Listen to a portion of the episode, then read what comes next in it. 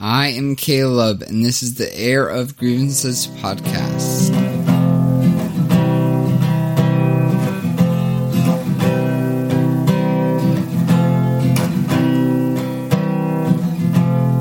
You are the closest, the dearest to me. How did I find you? This must be a dream. You're quiet, but you're not what you see. Never the words, but the space in between. So I'm going to pick up where I left off a couple of episodes ago. I did an episode called Heads or Tails. This episode is being entitled Tails or Heads, and the theme of it is salvation. And the textbook that we are cross-referencing is the Bible. And of course, there are many different translations of the Bible, and because I, as a more liberal Christian, tend to lean towards the New Living Translation, I've decided, in order to keep things fair, that I'm going to be reading from the NIV, which, when I was growing up, was kind of the standard in the Southern Baptist Church that I was raised in, which, again, does not have to do with all Southern Baptist churches. It just has to do with the one that I was raised in. And I have a few verses here. It's a similar format to last time. I'm going to read through them. I'm going to do my damnedest. I'm going to do my very, very, very hardest to read them from the perspective of one who might consider themselves a conservative Christian. So I'm going to read from the NIV and the ESV, which I feel like is a little bit more conservative in its translation, but it is also, it's a little bit contemporary in that it pulls from the Dead Sea Scrolls, and it's a little bit updated, I suppose might be the best term. Okay, so we're going to start with Revelation chapter 20, and I'm going to pick up with verse 10. And the devil, who deceived them, was thrown into the lake of burning sulfur, where the beast and the false prophet had been thrown.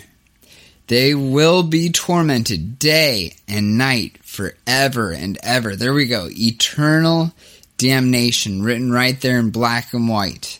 For the devil who deceived them, I think we can infer that them refers to humanity here. The devil was thrown into the lake of burning sulfur, where the beast and the false prophet had been thrown. So they've been thrown there already.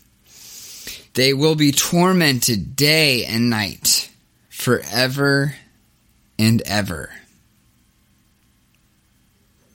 That is damnation at its finest for the devil, the beast, and the false prophet. I'll tell you that right now. Let's take a little peek. That was the NIV.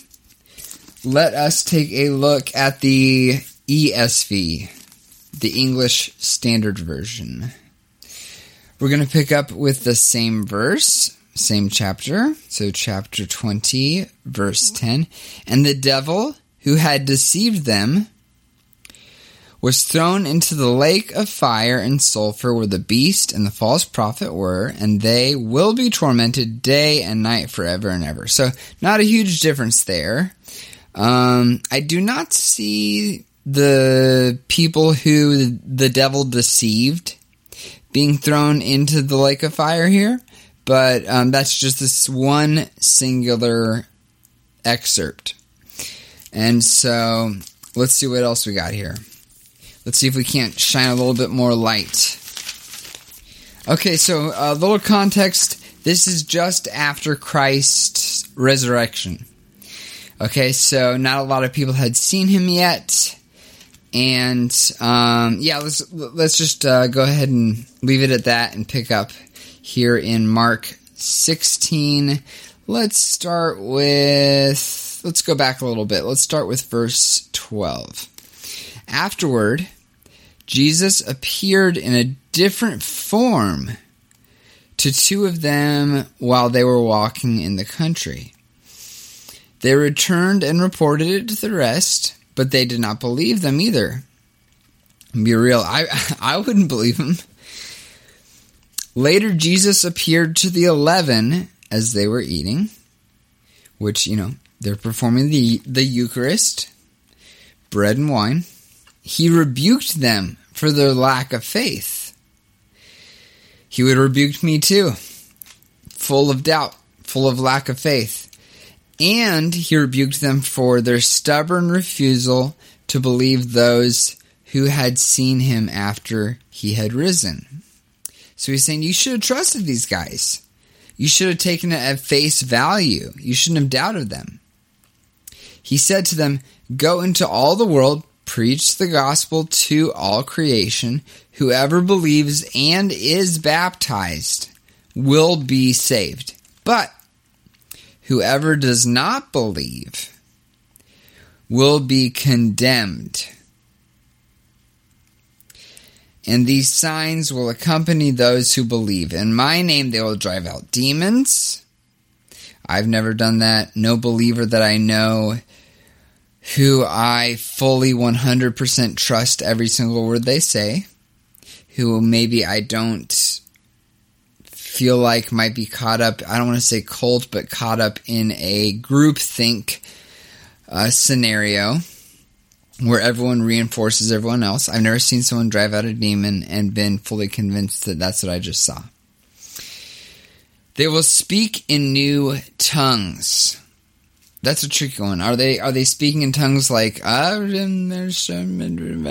are they speaking in new languages that they had not learned? They will pick up snakes with their hands. Oh, maybe that's the verse that the snake handler churches pull out and point to. And when they drink deadly poison, it will not hurt them at all. They will place their hands on sick people and they will get well. Just because I personally have not witnessed any of these things. I've not seen someone drink poison apart from, say, alcohol or eating mushrooms or something like that, and survived. I was going to say and not been affected by it, but they are affected by it. And survived. It will not hurt them at all. They will place their hands on sick people, and the sick people will get well.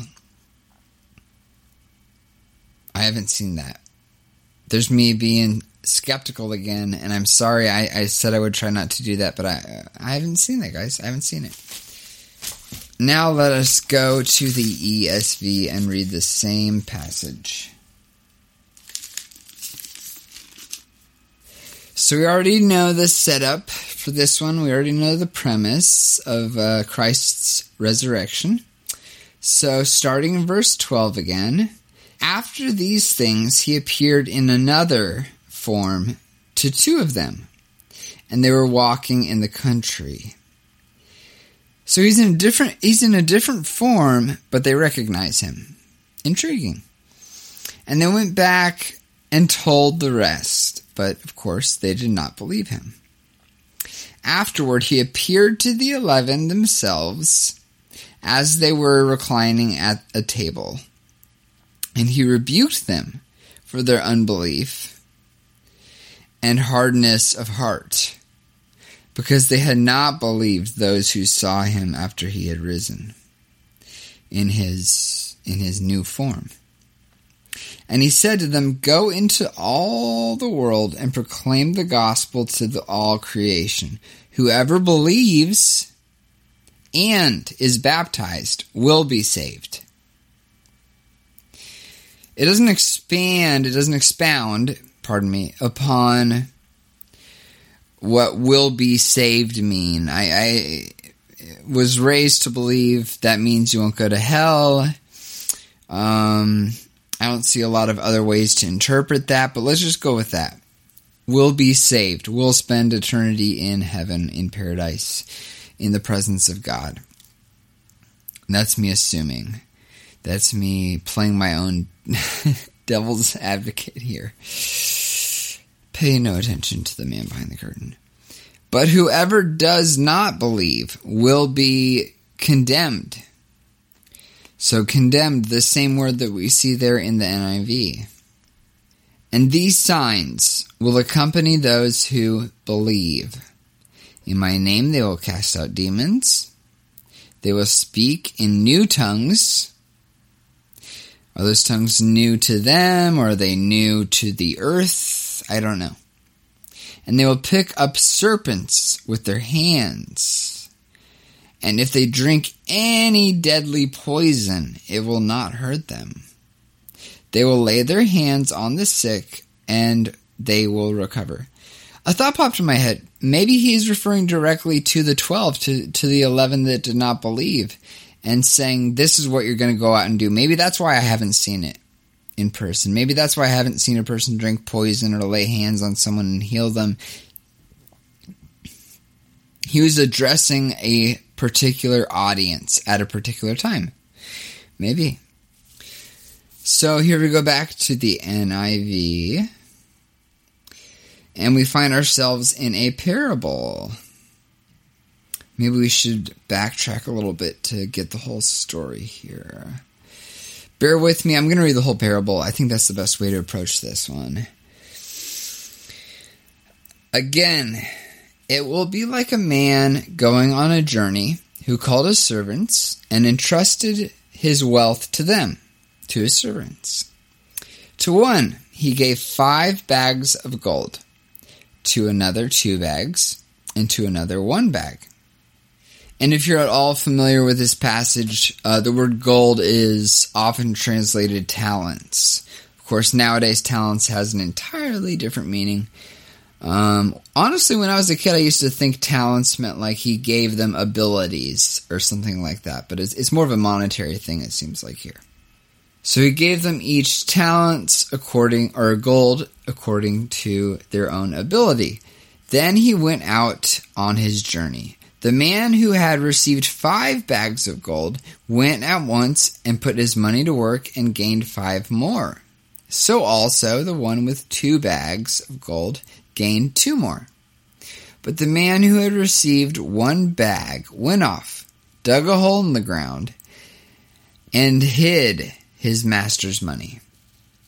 After a long time, the master of those servants returned and settled accounts with them. So he's settling up. The man who had received 5 bags of gold brought the other 5. Master, he said to you, you entrusted me with 5 bags of gold. See, I have gained 5 more. His master replied, well done, good and faithful servant. You have been faithful with a few things. I put you in charge of many things. Come and share your master's happiness. It's a test. He gave him a test. The man with 2 bags of gold also came. Master, he said to you, you entrusted me with 2 bags of gold. See, I have gained 2 more. His master replied, well done, good and faithful servant. You have been faithful with a few things. I will put you in charge of many things. Come and share your master's happiness. Then the man who had received 1 bag of gold came. Master, he said, I knew that you are a hard man, harvesting when you have not sown and gathering where you have not scattered seed. So I was afraid and I went out and hid your gold in the ground. See, here it is. Here's what belongs to you. Here's that 1 bag of gold you gave me. His master replied, you wicked, lazy servant. So, you knew that I harvest where I have not sown and gather where I have not scattered seed. Well then, you should have put my money on deposit with the bankers so that when I return, I would have received it back with interest. And with the first 2 servants, they're almost gambling. I know it's investment, but investment and gambling are a fine line. I mean, there very easily could have been a circumstance. You know, back then, commerce was much more primitive. There could have been a circumstance where the 5 bags of gold were lost over some sort of business proposition gone wrong or something like that. So this story seems a little bit counterintuitive when you just read it at face value like that. So you should have put my money on deposit with the bankers. When I returned, I would have gotten it back with interest. So take the bag of gold from him and give it to the one who has 10 bags. For whoever has will be given more, and they will have an abundance. Whoever does not have, even what they have, will be taken from them, and throw that worthless servant outside into the darkness, where there will be weeping and gnashing of teeth. And this sounds like a parable for this guy underperforming. He didn't ask forgiveness. He tried to explain himself. He tried to say, I thought this is what you would have done. You know, you're a frugal man, master. And so I hid your money just to keep it safe. So here it is. I'm trying to do the right thing here. But he did make excuses for it. And I wonder if these 3 guys were in cahoots saying, what are you going to do with your 10? Or what are you going to do with your 5? What are you going to do with your 3? What are you going to do with your 1? And this guy with the 1 was like, I'm not going to gamble.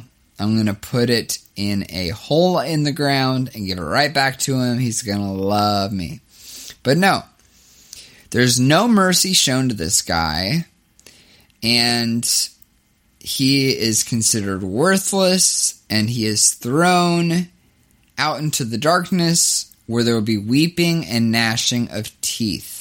And that phrase, I don't know the original Koine Greek or the Old Testament equivalent of the original translation, but it sounds awful familiar to some of Isaiah, other books of the New Testament about weeping and gnashing of teeth.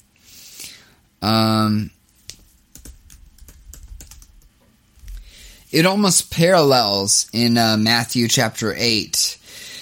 But the subjects of the kingdom will be thrown outside. The subjects of the kingdom. Not the rejects. The subjects of the kingdom will be thrown outside into the darkness where there will be weeping and gnashing of teeth. Now that, in all truth, that does not infer an eternal weeping and gnashing of teeth, but nonetheless, sounds like hell to me. Later in Matthew chapter 13, they will throw them into the blazing furnace. The furnace. Sounds like hell. Where there will be weeping and gnashing of teeth. Matthew is full of this stuff. Matthew 13, a little bit later in verse 50. And throw them into the blazing furnace where there will be weeping and gnashing of teeth.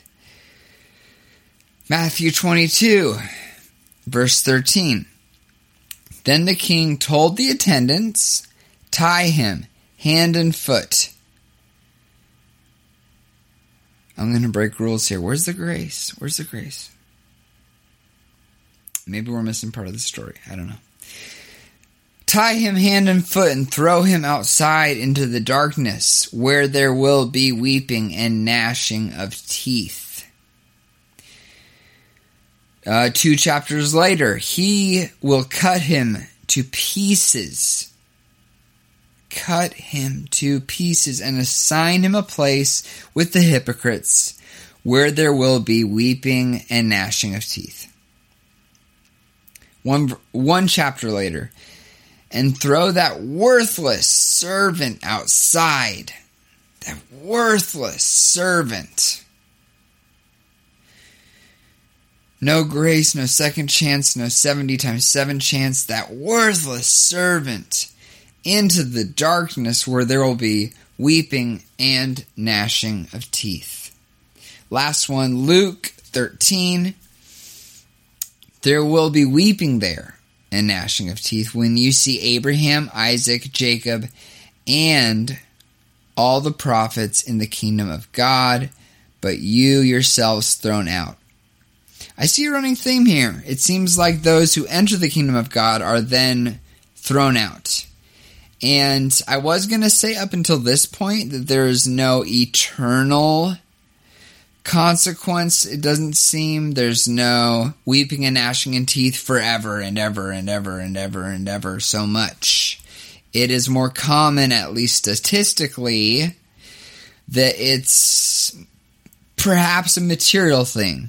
There's no allusion to eternity. But here, if they're hanging out with Abraham, Isaac, Jacob in the kingdom of God, which, like I said before, I'm not convinced the kingdom of God is an eternal place, but rather a mindset, which could very well be in itself eternal and outside of time. A mindset that exists, insists, that is sustained outside of time. But let's look at this verse again.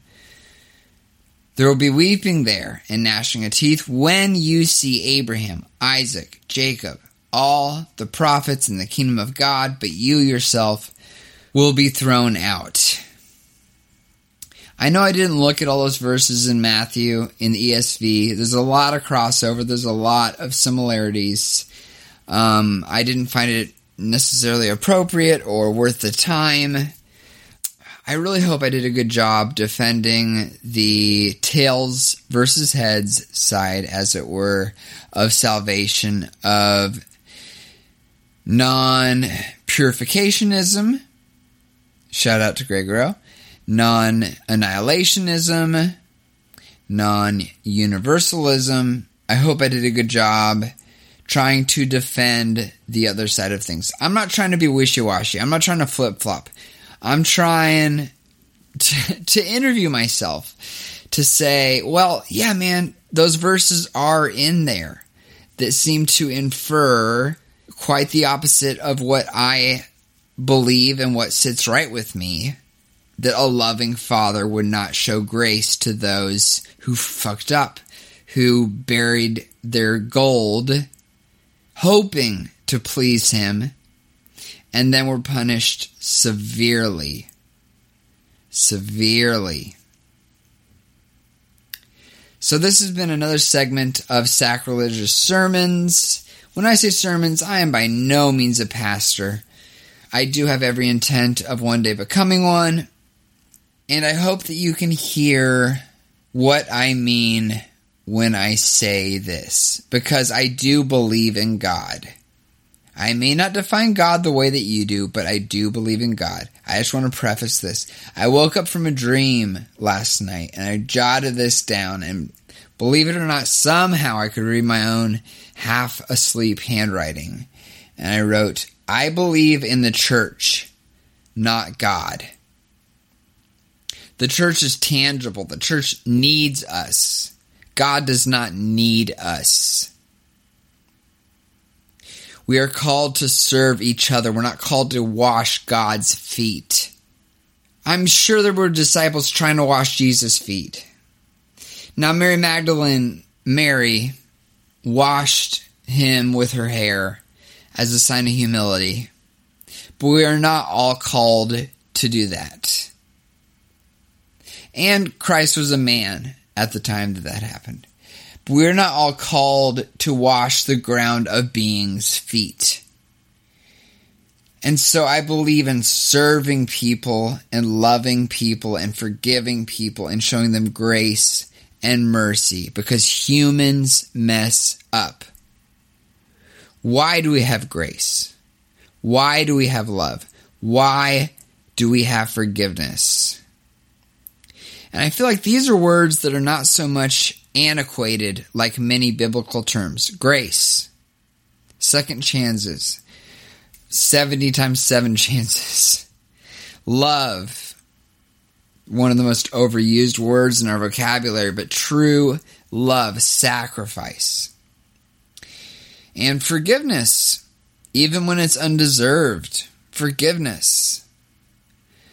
Because just as wrong as someone has done to you, you have done to someone. And you would desire, maybe not expect, but accept that forgiveness. And you would be forever indebted. And that's the beauty of it, is that you cannot pay it off because it is forgiveness. That's all I have to say in this segment of Sacrilegious Sermons.